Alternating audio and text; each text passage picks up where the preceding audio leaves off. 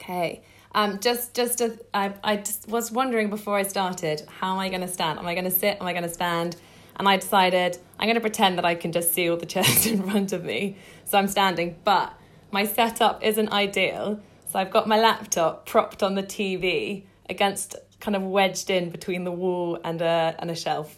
So if you hear a crash, it's because the setup's failed and the laptop's fallen. But hopefully it's okay. Um, it's so fun to be able to um, to share a bit with you all this morning. Um, I echo what others have said. It's very weird when you can just see a selection of everyone's houses, um, but it's quite fun. I can kind of imagine that I'm in each of your different rooms.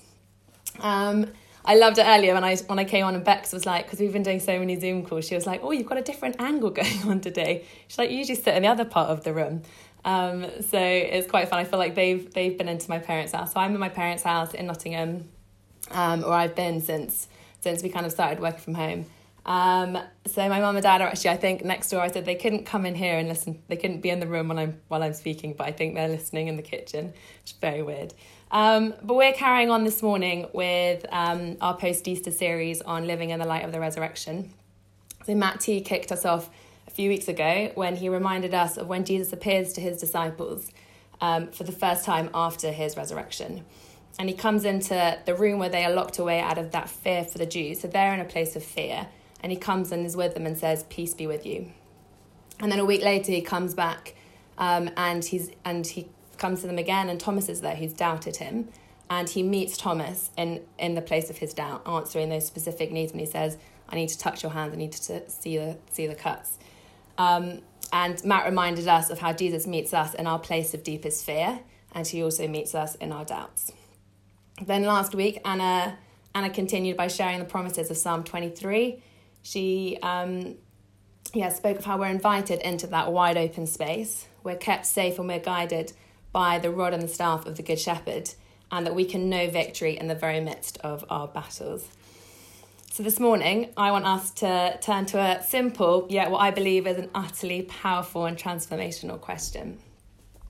I felt God asking me personally, but I think also it's a question that, that we, we can think about as a, as a wider church. Um, but before we go into that, I want to acknowledge that on one level, we're all going through something which is very similar. Um, in that, the, on a kind of a physical sense, like the same restrictions. We're not allowed to get out of the house that much. Can't go to work like normal. We can't meet in church like normal. But I also recognise that that will look very different for many of us. Some of us might be feeling um, trapped, lonely, useless, overwhelmed, bored. But I think it's safe that we all feel that our lives have been limited in some way.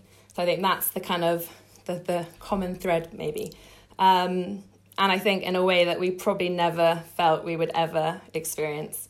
Um, but I think it's this very context that we find ourselves in where actually um, there is this like limitation. We do feel that there are there it's like this stripping away, and the things that maybe we distracted ourselves with before have just been totally gone.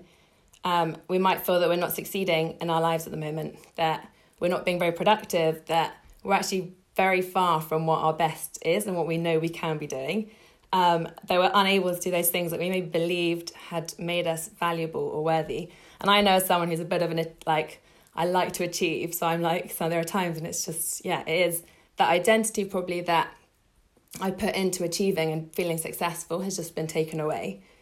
But this we're being left well we've been left with us in our kind of rawest, most vulnerable and like a very real self. And I in this that I want us to think about God asking us all do you know that I love you?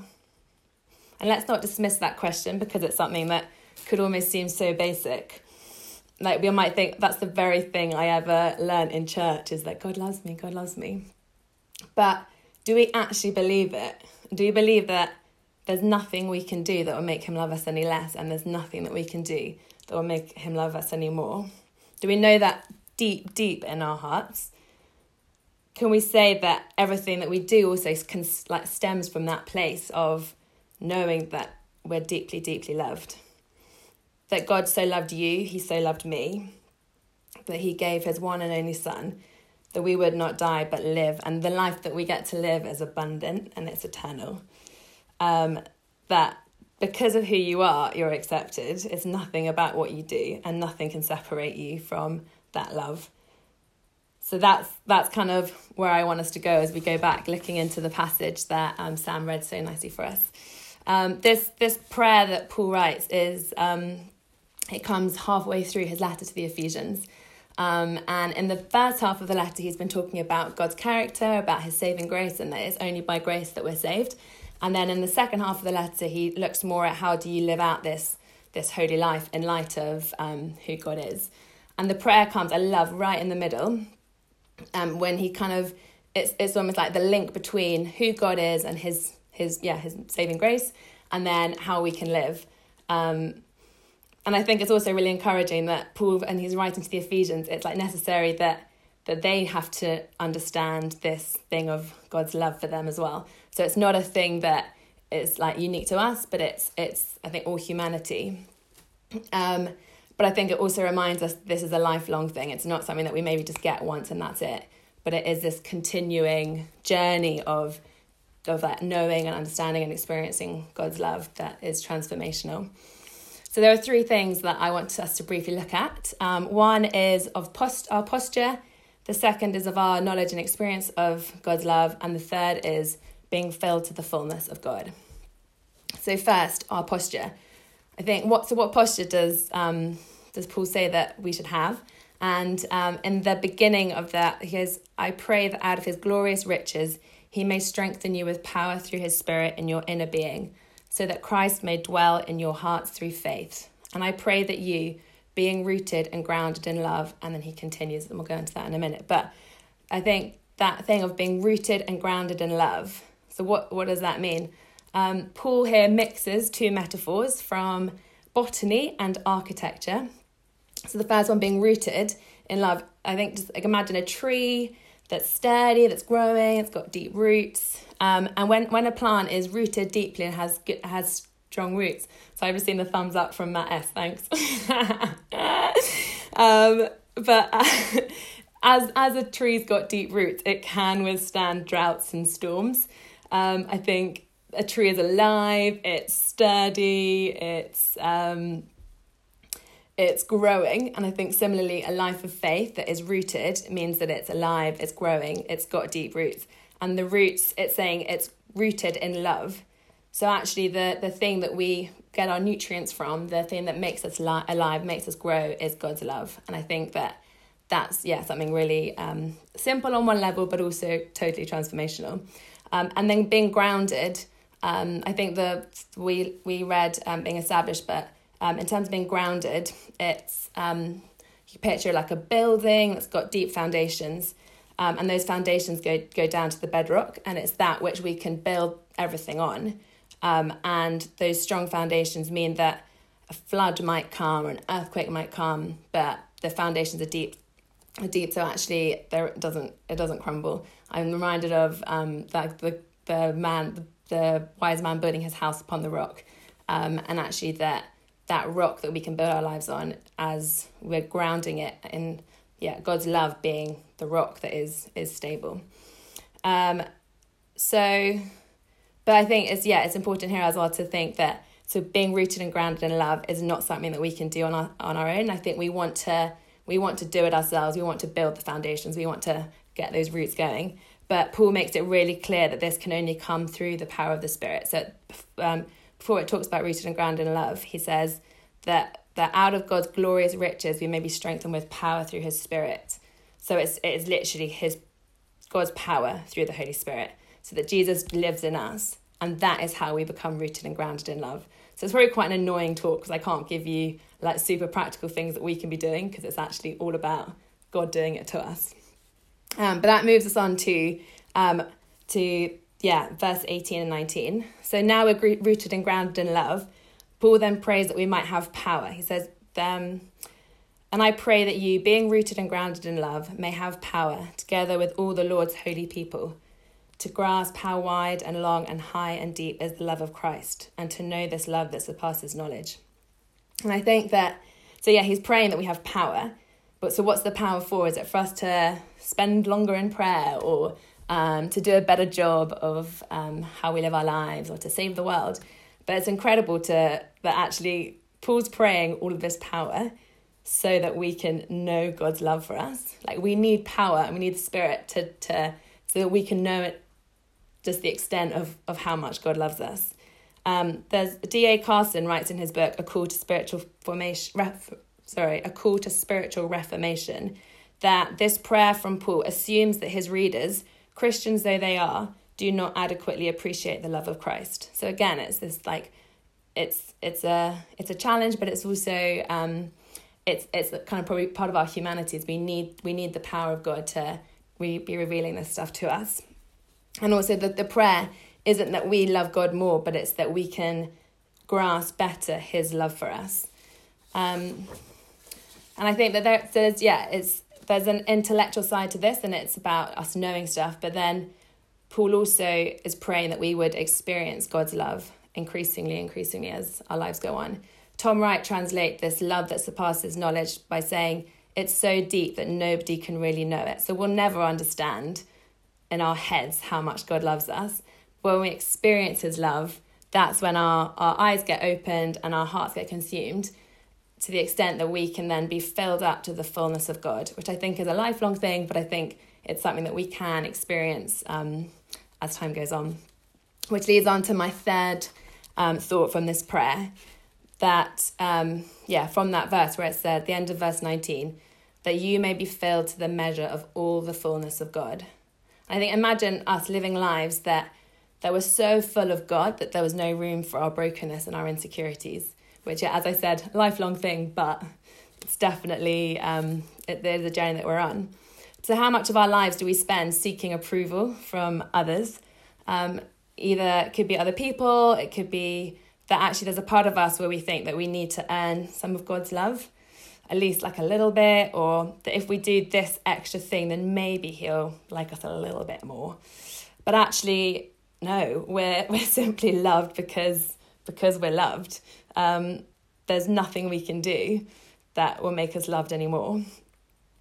God just loves us because that's who He is, and I think that us understanding that and getting to grips with that a bit more frees us up to be the person that we were created to be um, and actually that that's when we we receive the fullness of um, of God and I think to tie it into the um, light of living in the light of the resurrection I think that is what the ultimate living in the light of the resurrection is is knowing that knowing that and being free um, to live to live yeah to live that free life um, so just to conclude I think that for us as St Saviour's, lockdown has come at a really interesting time.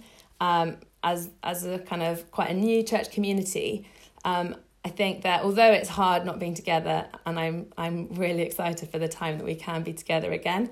I think that God is. I think we can all agree that God's doing something really remarkable amongst us. I love that um, the creative ways that we were kind of drawing together and seeing that we've been forced out of the building on a very practical level. We've the structures of church have been totally removed from us. Um, yeah, and we're not we're not meeting as maybe church had always been for us. Um, but yeah, we've witnessed how much more we are as a congregation to to those structures in that building. Um, and I think as we've yeah met together multiple times during the week to pray together, as more of us than ever are now in hubs and meeting regularly.